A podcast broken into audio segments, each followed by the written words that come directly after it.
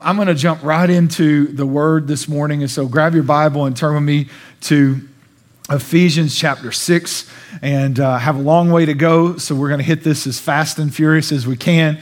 So, Ephesians chapter 6, last week we started a new series of messages uh, that we call Make War. Make War. And we talked about the reality of spiritual warfare.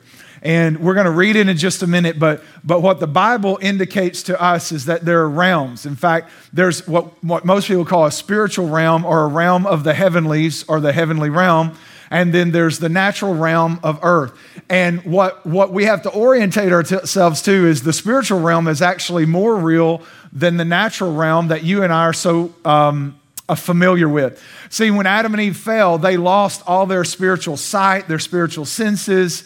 And, and after that, all humans just thought, well, this is all there is. You may know people that maybe they're not believers and, and they're like, no, this is all there is. And after this is over, that's it. But what the Bible tells us is no, this is not all there is. This is a very short little blip on the time frame of eternity, and that we're spiritual beings having a temporary, phys- temporary physical experience, but we're spiritual beings. And the way God created these two realms in the beginning, He said, I want the heavenly realm basically to be the control center or to be the authoritative force that shapes the earthly realm. That's why Jesus told you to pray, Father, your kingdom come, your will be done on this earth as it is in heaven. Here's, can I give you the job description of a believer? It's to make earth look like heaven. It's not to pray a prayer and wait until you die so you can go to heaven. That's not really good news. Because, see, I'd like good news today. The whole idea that, well, you know, when you die, everything gets better.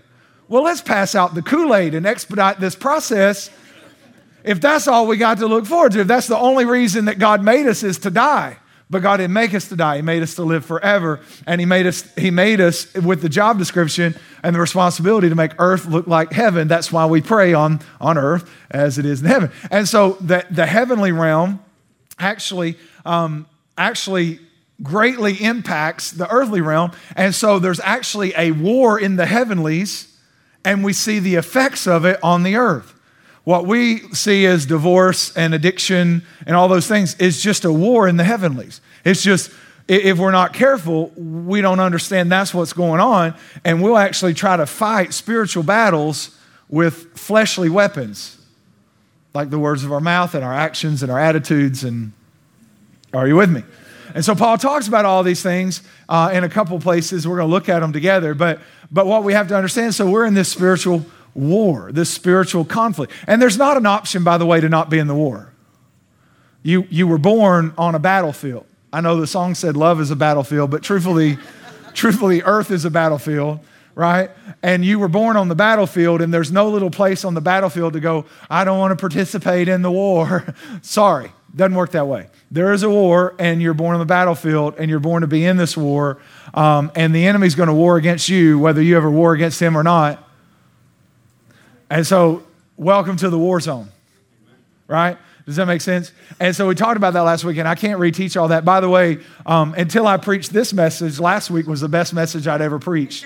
And so, and that's not what I said, that's what you said. And so, anyways, so you'll have to go get last week's podcast because I can't reteach all that. And I've got a lot to teach today. And so, Paul in Ephesians is talking about this spiritual war. And actually, I think Paul and I talked about this last week. Julie and I were having this conversation, and, and she said, I think the whole book of Ephesus is about spiritual warfare. And when she said that, I said, Oh, yeah, I, I, think you're right. And here's why because chapter one is we're blessed with all spiritual blessings. That's, that's our possessions. Chapter two, we're seated with Christ. That's our position. Uh, chapter three, he said, I pray that your understanding be enlightened, that you may know the power you possess, or power. Uh, chapter number four talks about our responsibility. Chapter number five says, Walk as children of light. It talks about our walking in this war zone. And then chapter six, after he's laid all of that foundation, he comes to chapter six 6 and he says, Now finally stand. And we talked about last week, you got to make your stand. It's not enough for your pastor to make a stand. It's not enough for your life group leader to make a stand. You have to make your own stand. Not enough for mom and dad to make a stand. You have to make your own stand.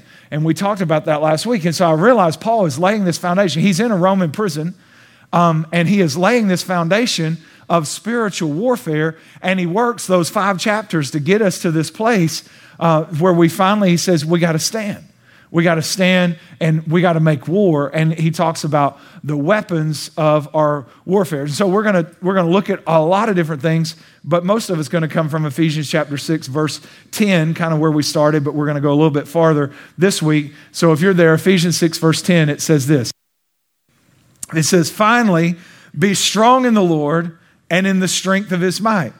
And then verse 11 is really kind of where I got my title. It says, "Put on the whole armor of God." So when you, when you start a sentence with a verb, there's an assumed noun or pronoun. It's called an assumed you. Do you guys remember this? So essentially, he's saying, You put on the armor of God. You put on the armor of God um, that you may be able to stand against the schemes of the devil. Now, I know when people tell me, and as a pastor, I hear some, some kind of interesting things. You know, as a pastor, you hear really interesting things, and people say, you know, Pastor, I, have been meaning to keep up with my devotional life and pray, and but I just, you know, I get so busy and I just don't have, have time. And Pastor, we know we need to be at church, but you know, I mean, it's just that's our family day, and we like to go to the lake and, and all that. Hey, I'd like to go to the lake too. You know, I would. I like the lake, really. Um, uh, some days uh, when we're in crazy seasons, I like the lake sometimes better than some of the other things I do. Um, but but what I realize, see, is that there's a devil who is strategizing for my destruction. And once you understand that the devil isn't really here to play patty cake with you, he is here to destroy you, all of a sudden your priorities are supposed to shift a little bit. Like maybe life group's more important than I thought. Maybe church is more important. Maybe my devotional time may be the most important 30 minutes of my day when I realize that there is a demon in hell that is probably assigned to me to learn me and destroy me. That's the strategy and the scheme of the enemy. When I realize every day I wake up, there is a force that is trying to take everything I have and destroy me because I look like God and I say I'm a part of the church. And so I'm, I'm, I'm lined up on the opposite side as him and I'm his enemy and he wants to destroy me. You say, well, people in the world, they, people in the world, he's already got them. He doesn't have to war against them he has to just keep the chain tied on them. You, he's got to try to get the shackle back on you. Do you understand what I'm saying? There's a war going on. We can't play patty cake with it. So, praise the Lord. He has schemes and strategies. Verse 12 it says, For we don't wrestle against flesh and blood. You're not fighting against people but against rulers, against authorities, against cosmic powers of this present darkness, against the spiritual forces of evil in the heavenly places. There's our war in the heavenly. It says, therefore, now this is what we'll talk, get to in this message. Therefore, take up the whole armor of God, that you may be able to be, withstand in the evil day, and having done all, to stand firm. Stand therefore, having fastened, this is, he's going to talk about what believers call the armor of God. It says, Stand therefore, having fastened the belt of truth having put on the breastplate of righteousness, the shoes, as for shoes, having put on the readiness given by the gospel peace, and in all circumstances, take up the shield of faith with which you can extinguish all the flaming darts of the evil one, and take the helmet of salvation and the sword of the Spirit, which is the word of God. I'm going to cover four ideas that we really kind of see throughout Paul's writings, and most specifically here. You could write these down because I'm give you a lot of information now. And be honest with you, you're not going to get it all. Um, I, had to, I had to put two messages in one because I can't change the date of Easter. And so, and so, so you're not going to get all of this. You will have to get the podcast. And some of this, you can't go get a book on it because I haven't written it because I've never seen any. Some of this I'm going to tell you I've never read, never heard, never seen. And so you'll just have to take good notes and get the podcast. That sound good? All right, so four ideas I want to get across to you that I think Paul's explaining. Number one is this Paul is talking to us about the scope of the battle. He's talking to us about the scope of the battle. He says, Ephesians 6:10, finally be strong. And notice he says in Ephesians 10, finally be strong. And, and he, he says, in the Lord, in the Lord, in the strength of his might. By the way, if you're bored and want to do an amazing Bible study, take the book of Ephesians and find every place where it says in him, in whom, in Christ, right? If you look at the in, who we are in Christ, in Him, in whom you have, right? Eternal redemption. So finally be strong in the Lord and in the strength of his might. Now, what is he saying here? Because let me just dial this in so that I can give you the nuts and bolts of it. Spiritual warfare is all about maintaining the victory Christ has already obtained. Okay, so here's the scope of the battle. The enemy's going to convince you that you have to obtain something that Christ has already won.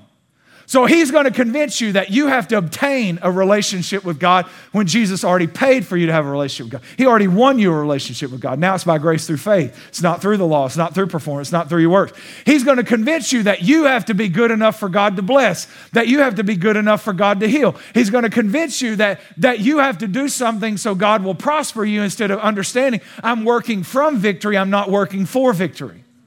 And so the enemy's strategy is to try to convince you that you don't have what Christ won. If he can convince you that you don't have what Christ won, you'll spend all of your energy trying to win something that was already won, and now your faith has been marginalized. Are you with me? So, so the scope of the battle is he's going to try to convince you. That's why, listen, that's why understanding what's in that Bible is very important because the Bible tells me what he won. And when I know what he won, I know I get to stand in what he won. That's why Paul says stand. Stand in what he won. You don't have to win, you have to stand. You have to maintain the victory Christ has obtained. Does that make sense? So we fight from Christ's victory, not for it. That's why he says, Be strong in the Lord in the power of his might. So essentially, what happened 2,000 years ago was there was a governmental throw, overthrow and now there's a new kingdom that's been established on earth. And now we are authorized by that king to establish his rule because the old regime has been overthrown. Do you see what I'm saying? Victory's been won. We've been authorized to colonize this planet with heaven. You see what I'm saying? Under the authority of our king. And so now we're just driving out the enemy from all of his strongholds. Does that make sense? And we have the authority to do that. So, so that's the scope of the battle. Here's the second thing there's the field of the battle. So there's the scope of the battle and there's the field of the battle. Now, to understand the field of the battle, we're going to jump to what Paul says to the Corinthian church, 2 Corinthians 10, verse 3. It says, For we walk in the flesh, but we don't wage war according to the flesh. You can't fight a spiritual war on Facebook.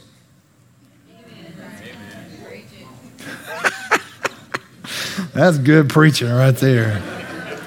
Tweet all you want, the devil don't care. it says, For the weapons of our warfare are not flesh, but they have divine power to destroy strongholds. And he says, We destroy arguments, we destroy lofty opinions that are raised against the knowledge of God, and take every thought captive. So, so look at this. So there's, there's thoughts, there's arguments, there's opinions, and then it gets to strongholds. What are all of those things? They're all in the mind. They're all in the mind. You see, spiritual warfare takes place on the battlefield of your mind. That's where he wars. That's why Paul talks about the fiery darts. He's shooting darts at your, at your mind. He needs you to think like him. Jesus paid so you could think like God. And so the scope, the battlefield is always the battle of your mind.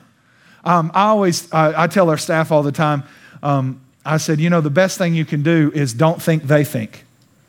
and what I mean by that is there have been, there's awkwardness created in relationships that are lost because I think they think this about me. Well, go ask them what they think about you, then you won't have to think they think. Well, I don't think that they like me. Well, go ask them. They could just be having a bad day. Well, I think they're offended at me. Well, go ask them because they're offended. You need to fix it anyway. Don't think they think. Anytime we think for other people and feel for other people without involving other people, probably we're in a war zone we're not going to win. Right? Don't think they think, go ask them. Right? and so the battlefield is always it's always in the mind. The source of spiritual battles is rooted in the mind. Now, the enemy is always working in four areas simultaneously. He never stops working in these four areas. The first area is this he will never stop warring against the individual.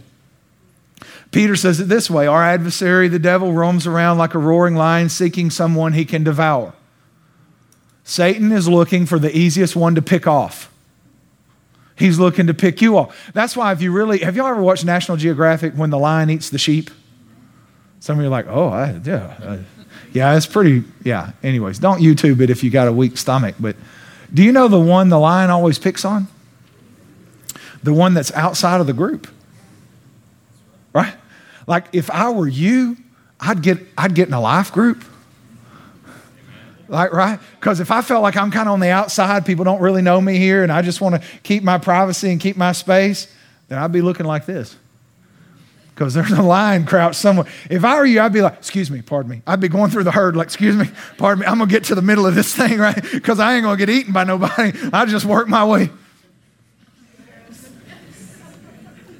So he's always warring. He's trying to destroy, destroy you individually. He's always warring against the family.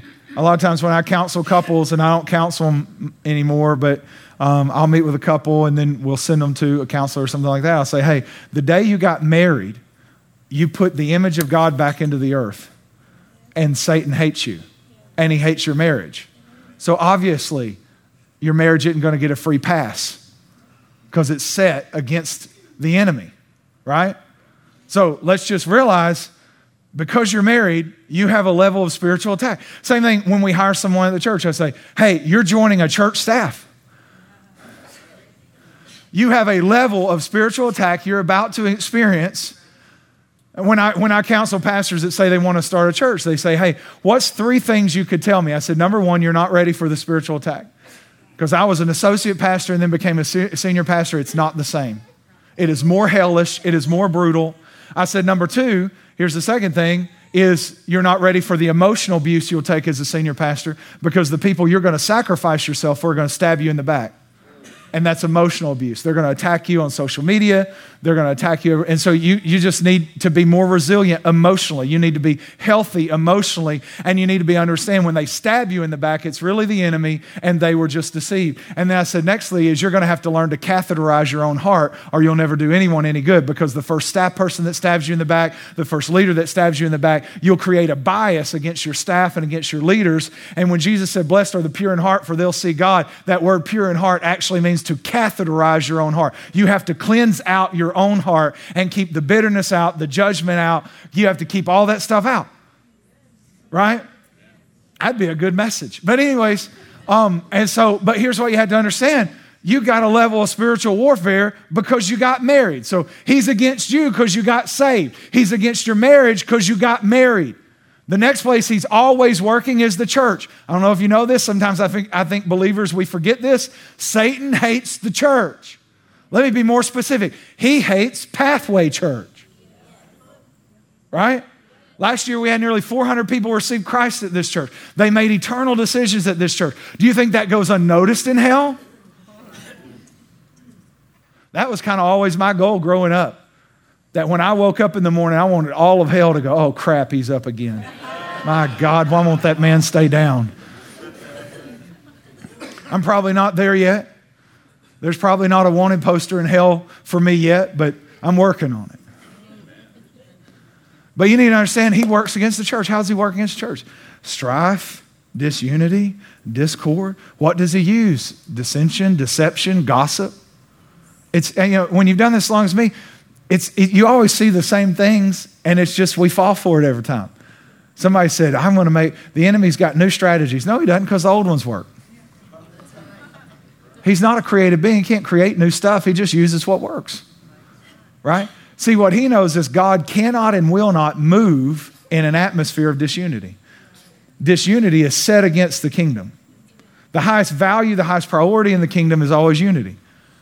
We have a God who is three in right? Jesus prayed, John 17, Lord, I, God, I pray that they would be one as you and I are one. Because until we're one, the kingdom doesn't happen.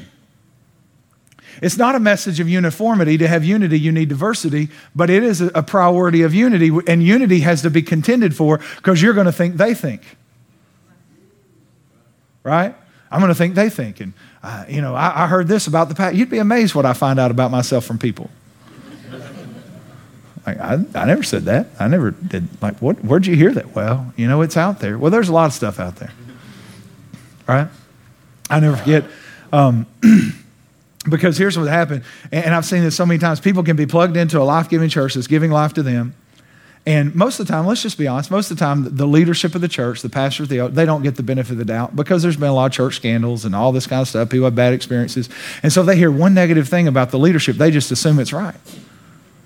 I, remember um, not too long ago, I was sitting in the office with a, a, lady in her church. She had emailed and said, I'm leaving the church, and she didn't give a reason. And so we follow up on that. I mean, people come and go. I understand that. People have to do whatever God's leading them to do. I don't have a problem with that. We don't manipulate people, and we don't own people. We'll send you out. If you want to leave this church, if you want to do it the right way, and you're in good standing with our leadership, we will anoint you, we will bless you, and we will send you to wherever God's sending you. We don't own sheep, we just pastor the ones God sends us. And, and so we followed up with her, and she came in and met with Julie. And just a few minutes, Julie buzzed me and she said, Is there any way you could come in for just a few minutes and meet with this individual? And I said, Sure, I'd love to. And so I went up and sat down with her. And, and, and essentially, she had decided to leave the church because she had heard some stuff from someone. And so I just asked her, I said, How long have you gone to this church? She said, Four years. And, and I said, Now, lay aside what you heard. H- have you ever observed any unhealthiness from our leadership? Well, no. Have you ever had a bad experience from our leadership? Well, no. Do, do you think I'm crazy? No. Do you think my staff is crazy? No. Because, see, I have an elder board that if I get crazy, they fire me. Seriously, it's in our bylaws. They can fire me anytime they think I'm not doing my job or I'm unfit to do my job or I've disqualified myself from doing my job. They can fire me. And people say, well, elders just do whatever you want. Go sit in a room with them. That's the dumbest thing I ever heard. If you ever met our elders, they're all type A, successful, strong personalities. It's a miracle we get anything done at this church. Because everybody that sits in that, we got five of the strongest type A personalities you can put in a room. Nobody rubber stamps anything at this church. And, and so, um, but anyways, I said, so you've never had a bad experience. You don't think I'm crazy. You don't think, you know, I can fire the staff if I think they're crazy. They're not crazy. I've had to let some staff go, but it weren't they were crazy. They had issues they couldn't deal with. And, and uh, I said, but, but I've, you know, so you've never, no, but you heard some stuff you decided to leave. Well, yeah, because if what I heard is true, It's an interesting statement. You know, if you listen to people, they'll tell you a whole lot. Most of the time, we listen to respond when we should listen to understand. And, and I said, Yeah, if it's true, yeah. I said, You know what? If what you're telling me is true, I'm going to resign. The only problem is what you're telling me is not true. I said, What you did is you heard from, there was a leader involved, and we asked a leader to step down out of leadership. We did that because there was a pattern of unhealthiness in that leader's life and it was creating hurt with other people in our church. And we're not going to allow people to hurt people. If I start hurting people, I have to quit too. Does that make sense?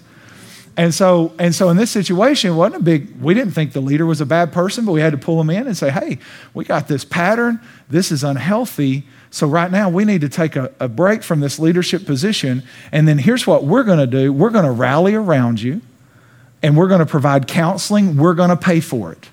We're going to provide pastoral oversight, pastoral care, and I'm going to give you all the resources I can to help you win and to help you overcome whatever this pattern is. But first, we got to figure out what's actually going on.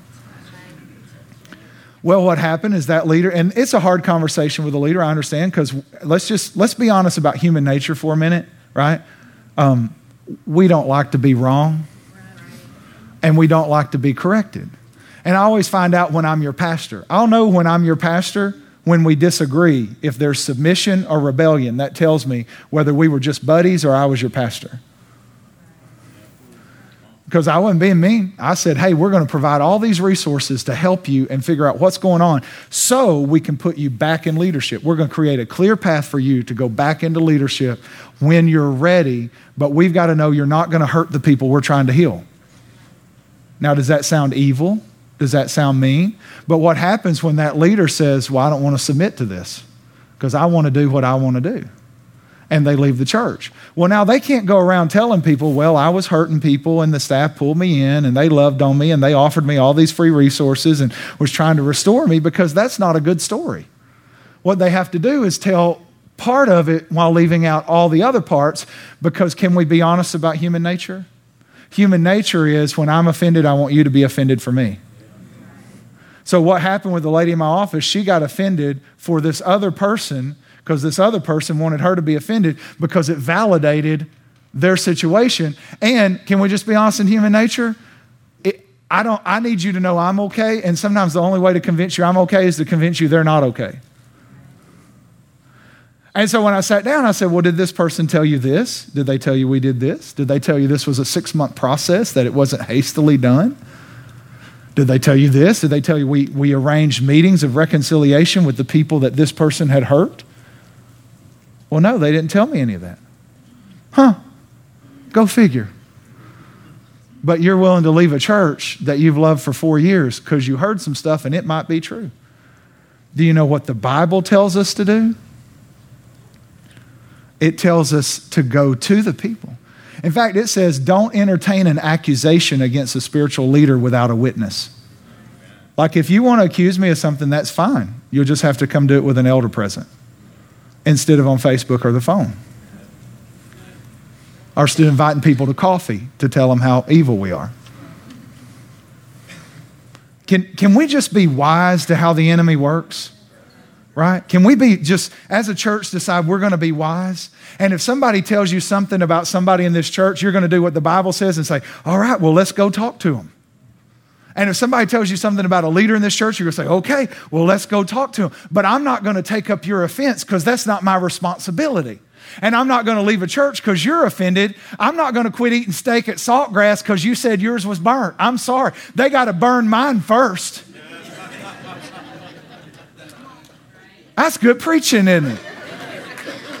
I never forget, I was um, on staff at a church. I was young, I was about 20 years old. And uh, it was the first paid staff position I ever had. I was big timing. And um, I was the worship pastor, student pastor of this church. And I moved towns and, and went to this church. And, and, um, and I remember uh, there was this, you know, and, and anytime you're on staff at a church, you got to be leery when you're on staff and people start telling you how great you are Sometimes they're nice people and they're being complimentary, and sometimes there's some other motive working. And I'm smart enough to pay attention.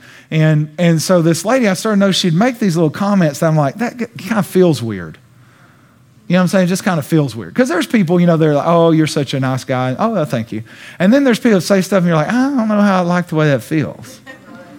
Like I feel worse now. And so, sure enough, about three or four weeks into me being there, she came up to me and she said, I'm just so glad that you're here. Now, I'm 20 years old, the senior pastor's in his 40s. I'm so glad that you're here. I think maybe you can help our pastor. Right then, I knew we had a problem because I'm not dumb. And I said, Oh, okay. And my thought was, let's leave it right here. But she didn't want to leave it right there. She said, You know, there's some things you need to know. There's some things I've seen. I said, Hang on one second. And I grabbed the worship guide. We called them bulletins back then. I grabbed the bulletin. I had a pen. I pulled it out. I said, Tell me again your name because I'm new here. She told me her name. I wrote it down. I said, Okay, go ahead. She said, What are you doing? I said, Well, the Bible says if you have a problem with him, that because he's a leader, you're supposed to get a witness and go to him. So I'm going to write down everything you're about to tell me so that when I take you to him, I can quote you exactly because I'm going to be crazy enough to do what the Bible says and not take up whatever craziness you got going on in your life. So go ahead. You know, she never talked to me again. and you know, my life was better for it. Sometimes we can use a little bit of wisdom and get a long ways down the road. So Satan's always working against individuals. He's always working against families. He's always working against the church. He's always working against the nation. He deceives nations.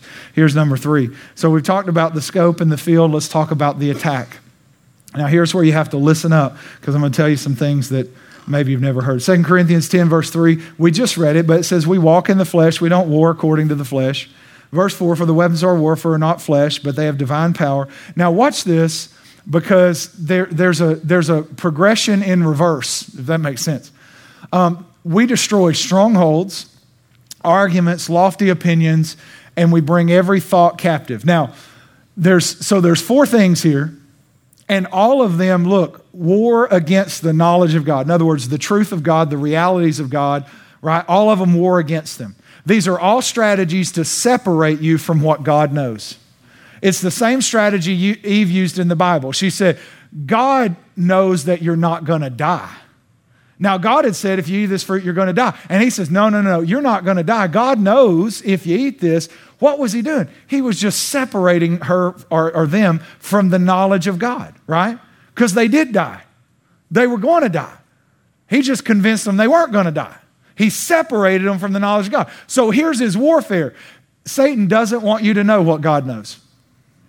He doesn't want you to know he's defeated.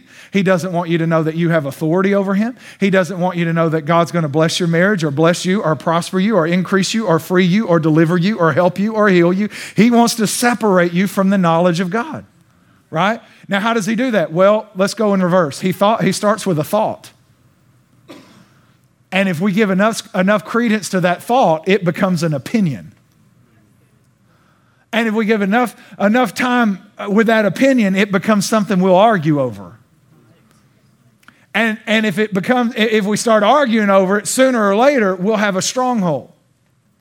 What is a stronghold? It is a fortified way of thinking. Let me explain that. The word stronghold is fortress. What's a fortress? Something is fortified and you defend it.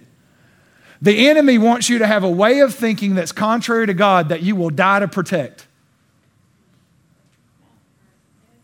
All right, let me give you an example. People say, I, I can never be good enough. It's a shame and guilt stronghold, right? But Jesus despised our shame. He's declared us not guilty, He's justified us. But people will say, well, well, I'm not good enough. I'm never going to be good enough. I'm never going to be good enough to be a leader. I'm never going to be good enough really to be saved. Never going to be good enough to be a husband. Never going to be. And, and, and, you, and you can sit there and say, well, Jesus says he's made you good enough and he's taken care of all your sin and he's justified you. And I mean, you can walk, walk them through with truth and you know what they'll do? They'll argue with you. Now, I know I, that's for other people. I know that, right? What is it? It's a stronghold. They are now protecting a way of thinking that is contrary to God's knowledge. How about this? The victim mentality. Now, victims don't tell you they're victims. You have to listen to what they say. Well, everybody's out to get me. Well, nobody likes me. Well, no one thinks I'm any good. Well, I'm all by myself. And you can be a friend of a victim, be sitting there and saying, Well, I'm for you. I'm right here. I'm not out to get you. And they'll say, You're not out to get me yet. what are they saying? I have a fortified way of thinking that I'm always going to be a victim, and I will fight to protect a way of thinking that is contrary to God's truth. That's a stronghold. That's why, why Paul says we have weapons to destroy strongholds. We'll talk about this man. What do we have? We have the belt of truth. Right? Um, can, can I show you a pattern that I think is really cool? Um,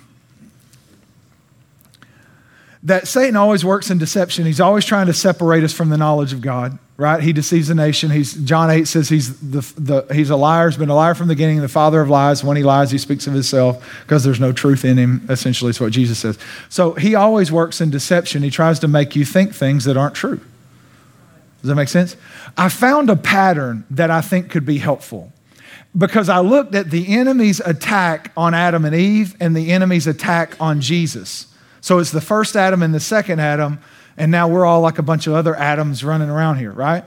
And I thought if I found a pattern in the way he attacked Adam and Eve and the way he attacked Jesus, then that probably tells me how he's going to attack me. And so I found four commonalities. Would you be interested to know them?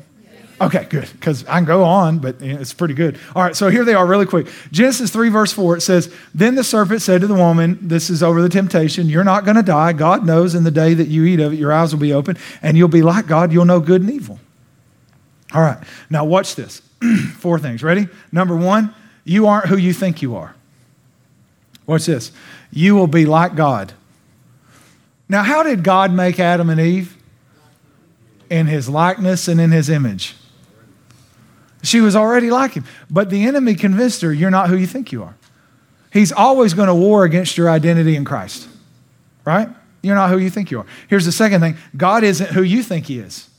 God knows you're not going to die. In other words, He lied to you. Listen, the warfare is always when something happens in your life, here's the warfare Is God good or not? Is God who He says He is or not? Right? So you're not who you think you are. God isn't who you think you are. You don't have what you think you have. Hey, there's something out here that you don't have. And God said He supplied everything to you. There's a knowledge, though, that you don't have. You don't, right? You don't have what you think you have. Here's the last one you need something else beside God to be successful. Right? Because here's what you need you need this knowledge that God didn't give you if you're going to win. Every temptation of every sin is that one. You need something besides God.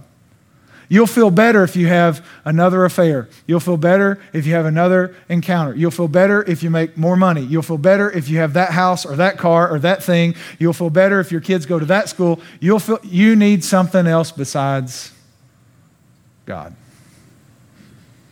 Then I looked at the temptation of Christ. So Satan comes to Jesus in the wilderness, and the first temptation is, hey, you're hungry because you're fasting, so tell this rock to become bread and you can eat it. And Jesus says, man doesn't live by bread alone, but every word that proceeds from the mouth of God. And then he took him up on a high place and showed him the kingdoms of this world. And he said, I'll give you all these kingdoms if you'll worship me. And Jesus said, worship the Lord God only right? And then he says, then he took it on the pinnacle of the temple and said, Now throw yourself down because it's written that he'll give his angels charge over you that you shouldn't uh, dash your foot against the stone. In other words, God, attest, God will catch you. And Jesus said, I will not tempt the Lord God. Right? So there's a temptation. Now, watch these four things. First one, remember the first one? First one is, you aren't who you think you are. What's the first thing Satan says to Jesus? If you are the Son of God. Was there any doubt who he really was? Would Satan even been there if he wasn't the Son of God? Sometimes he is just so dumb. you aren't who you think you are. Here's the next thing God isn't who you think He is. Throw yourself down from here and see if God catches you. In other words, test Him. You tempt God, see if He is who you think He is. He's not who you think He is. See? You aren't who you think you are. God isn't who you think He is. You don't have what you think you have. Here's the kingdoms of the world, and I'll give them to you if you'll worship me. And Jesus, like, my dad has the deed. The earth is the Lord's and the fullness thereof. You're trying to sell me real estate I own. And then the last one, you need something else beside God. Make this stone bread. Man doesn't live by bread, he lives by the word of God. Do you see that? It's the same four things. What do you think Satan's going to do to you? He's going to say, You're not who you think you are. God isn't who you thought he was. You don't have what you think you have, and you need something else besides God. Same thing he's going to tell you. That's his attack. And then here's the last one his armor. So we talked about the scope, the field, the attack, and now the armor. Y'all doing all right? Is that good? Is that going to help you? So, Ephesians 14. Now, I'm going to show you something about the armor of God I've never seen before, and it's in the verbs. Look at your neighbor and say, We're going to talk about verbs. So, I underline them. We missed the first one, but um, verse 14, watch this. Stand therefore What's this having? That's a to be verb, right? So there are three to be verbs and three to take verbs. The, the verbs change, right? Watch this. Having fastened the belt of truth, having put on the breastplate of righteousness, and as shoes, having put on the readiness given by the gospel of peace.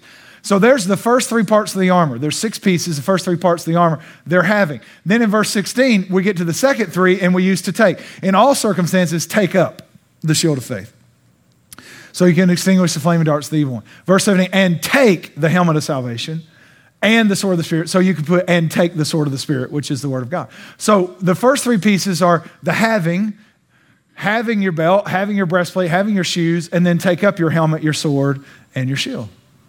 Change the verb tense. Why?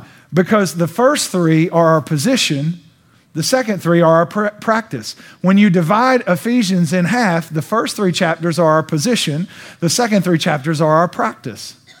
So the first three are, is our state of being in Christ, and the second three are the things we take up as we need them. It's kind of like a baseball player. When he steps onto the field, he has his jersey on, he has his hat on, he has his pants on, he has his cleats on. He's the state of being a baseball player.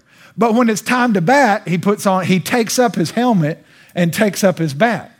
And when it's time to play the field, he takes up his glove. He's always in the state of being a baseball player. But he takes up what he needs based on what the attack is. Are you with me? So the first three are position, the second three are practice. So, in other words, we don't ever take off these things. Now, I've heard people, you know, I just got up this morning, Pastor, I just put on my helmet of salvation and then I just put on my shoes of peace. Well, if that helps you, that's okay, but that's not exactly how it works. I mean, maybe with sugar plums and gumdrops and all that, you know, fairies and unicorns. Because these are not just fictionary items, right? They're, they're, they're, literal realities. See, Paul's in a Roman prison, and he's talking about, he's trying to tell the Ephesians how to win. And the Ephesians were in a jacked up culture, right? They had this temple of Artemis, this goddess of fertility, and they call her, the, you know, Diana, the goddess of fertility. And they have temple prostitutes and all types of craziness going on. And the church is birthed in this chaotic culture. And Paul's saying, you're not going to win unless you stand in truth, unless you stand in righteousness, unless you stand in peace, and then you take up faith and you take up salvation and you, right, and you take up the Word of God. This is how you're going to win. Guys, you're in a crazy culture, and you're not going to win unless you learn how to stay in this state of being and take up these things. So, so let's talk about the first four. So, first of all, the belt of truth. Here's what he's saying stand in truth. Stand in God's realities, not your realities. Don't let the enemy give you relative truth about what's going on in your life. Stand in his truth. Right? Stay, stand. That's what he says four times. Well, he says stand three times and one time withstand. So if you're going to withstand, you got to stand. And what do you do? You stand in truth. Truth is not relative. I've heard Christians say, well, you know, I'm not so sure, you know. Well, I am because truth is not relative, it's absolute. I'm not, I don't serve a relative God. I serve an absolute God. Right? And so I, it'd be interesting. I, have I've watched, listen, I've watched Christians change their theology or their understanding of what marriage is because of the culture we live in. And, and here's the thing Jesus called the church to offer unconditional acceptance, but not unconditional approval. So if you're here and you struggle with same sex attraction or, or, or you feel like you're a homosexual or you're confused about your gender, here's what you're accepted here. We love you. Unfortunately, I love you so much, I can't change the absolute truth of God's word about relationships and marriage. But I love you.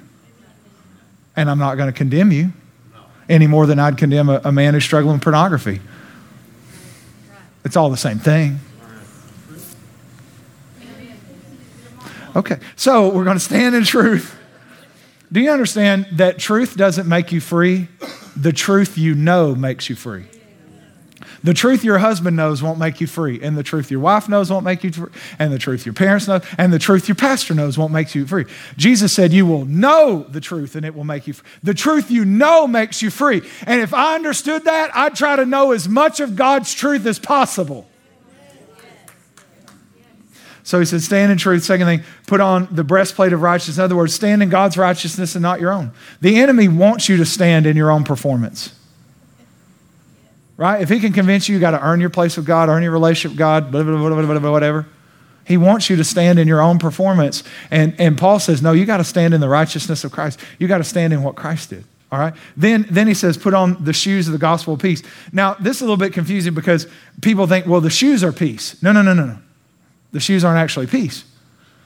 The shoes are what connect you to what makes you peaceful.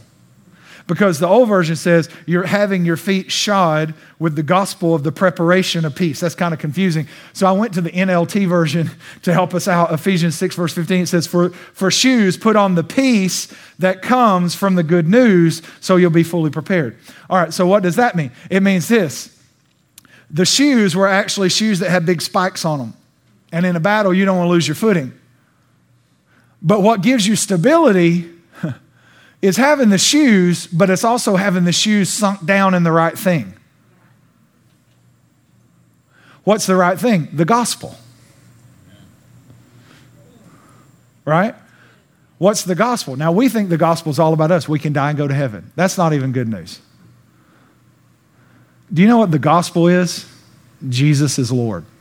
The gospel is all about him, not about us. But by the way, the Bible is all about him, not about us. right? Believe it or not, this whole thing's about him. Do you know this church is all about him and not about us? Do you know we're supposed to live all about him and not about us? And so here's what he's saying when my feet are firmly planted in the lordship of Christ, I'm going to have peace. No matter what happens. There's a war in my marriage, yep, but Jesus is Lord. There's a war in my church. Yep, but Jesus is Lord. There's a war in my finances. Yep, but Jesus is Lord. I'm always going to have peace when I understand Jesus is Lord. right? So, so these are the state of being. Stand in these things. And then he goes on to take up. He says, take up faith. What is that? What I'm going to believe. What are you going to believe about what happens? Because you can believe God's not good, or you can believe God works all things for your good. It's your decision what you believe. Right? So take up the shield of faith. Why? Because the enemy's going to fire darts. He's going to try to make you think what he wants you to think. Take up the shield of faith. Why? So you think the right things. And then he says, take up the helmet of salvation. Why? Because you need to think the right things. More importantly, you need a way of thinking that's like God and not like you. But we have the mind of, we're supposed to think like Him. So we have to protect our minds so that we think like Him. I'm not a victim, I'm a victor. I'm not enough, but Jesus made me more than enough. I'm not poor, I'm prospering according to the Word of God. Do, do, you see what I'm saying? I have to think like Him. And then it says, take the sword of the Spirit. Now, I like this one because we get this mixed up because people think they grab their Bible and start throwing it around at the enemy. He's not scared of your Bible, he's read it. the enemy knows the Bible better than you. He's had a lot of term, time to learn it. What, what did he come to Jesus with? The Bible. Right? He, he's well versed in what it says. But you know, it says, take up the sword of the Spirit, which is the Word of God. And we think that's the Bible, but the word in the Greek is not, uh, graphe would be Bible. It's the written word, graphe. Um, it's actually the word rhema. Rhema is the expression of God that I've heard, not what I've read. So, what Paul's saying is if you're going to win, what the enemy can't defeat is not the word you don't know, he can't defeat the revelation you have. What I fight the enemy with is the revelation I have, not the word I read, the revelation I have. So he's saying, take up the sword of the Spirit, which is the word of God. It's the word you've heard, it's the revelation you have. When I tell people, if you're in a war, the first thing you need to ask God is, God, what do you say about what's going on?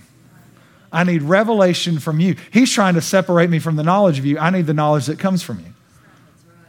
Now, I worked all that time to get to this. I called this message, You Better Suit Up. You better suit up because you're in a war. You better suit up because the enemy hates you. You better suit up because you can't win if you don't. God has provided the armor, but you have to put it on. That's why Paul says, put on the whole armor of God. Put on. Now, how do I put on the whole armor of God? Well, thankfully, Paul tells me in a letter to the Romans. So, Romans uh, chapter 13, verse 12 says, The night is nearly over, the day is almost here, so let us put aside the deeds of darkness and put on the armor of light. He's about to tell me how to put on the armor. Let us behave decently as in the daytime, not in carousing. That's partying, clubbing. People are like, well, can you be a Christian, go to the clubs? Not a successful one. I mean, if you like getting your brains beat out and moving from one broken, empty relationship to the next, yeah, you can be a Christian, go to the clubs, I guess.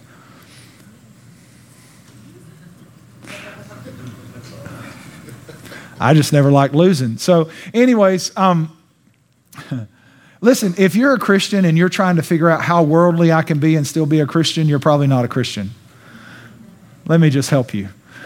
Let us behave decently because, see, uh, Christians know the enemy wants to destroy them. They don't play patty cake with him. My God, that's good preaching.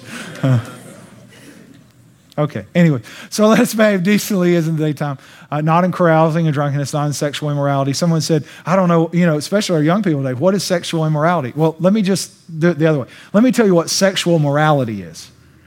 Sexual morality is um, sexual activity with someone you're married to only. That's moral sexual reality, right? So, sexual immorality is any type of sexual activity with someone you're not married to just kind of help. Anyways, uh, and debauchery, not in dissension and jealousy. Now we get it this way. So here he's going to tell us we got to put on the armor light. How do we put it on? Rather, clothe yourselves with the Lord Jesus Christ and don't think about how to gratify the desires of the flesh, or the old version says, make no provision for the flesh. How do I put on the armor of God? I put on Jesus.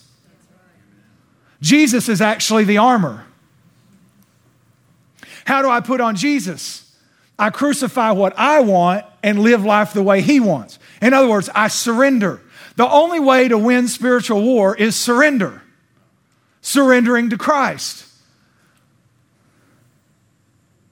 Are you with me? Are you breathing? So here's what he's saying. If you want to win, you put on Christ. How do I put on Christ? I surrender to his lordship. Not talking about he's my Savior. Now he's my Lord. And my Lord says I shouldn't be clubbing. And my Lord says I shouldn't be sexually immoral. And my Lord says I shouldn't be carousing around and acting a fool. My Lord says I should live the way he prescribes. And when I live the way he prescribes, I'm going to win. Any area of my life that is not surrendered to Christ is exposed to the enemy's attack. If I don't want to be exposed, I have to surrender to Christ. My God, that's good preaching. I'm going to get myself excited. I'm going to say amen to myself. Do you hear what I'm saying? And so Paul is saying, hey, put on Christ. Put on Christ. It's time. You better suit up. If you don't suit up, you're not going to win. How do you suit up? You surrender to the Lordship of Christ and you put on Christ. And when the enemy says, hey, you're not who you think, you say, wait a second. I got the belt of the truth of God that tells me who I am. Hey, you're not who you think. I got the breastplate of righteousness. It tells me, hey, you don't have what you have. I got the shield of faith. And it tells me I'm an heir of God and a joint heir of Christ. Hey, God's not who you think. God is still Lord, and my feet are planted in His Lordship. I can win. That's good. Come on, give me one more shout.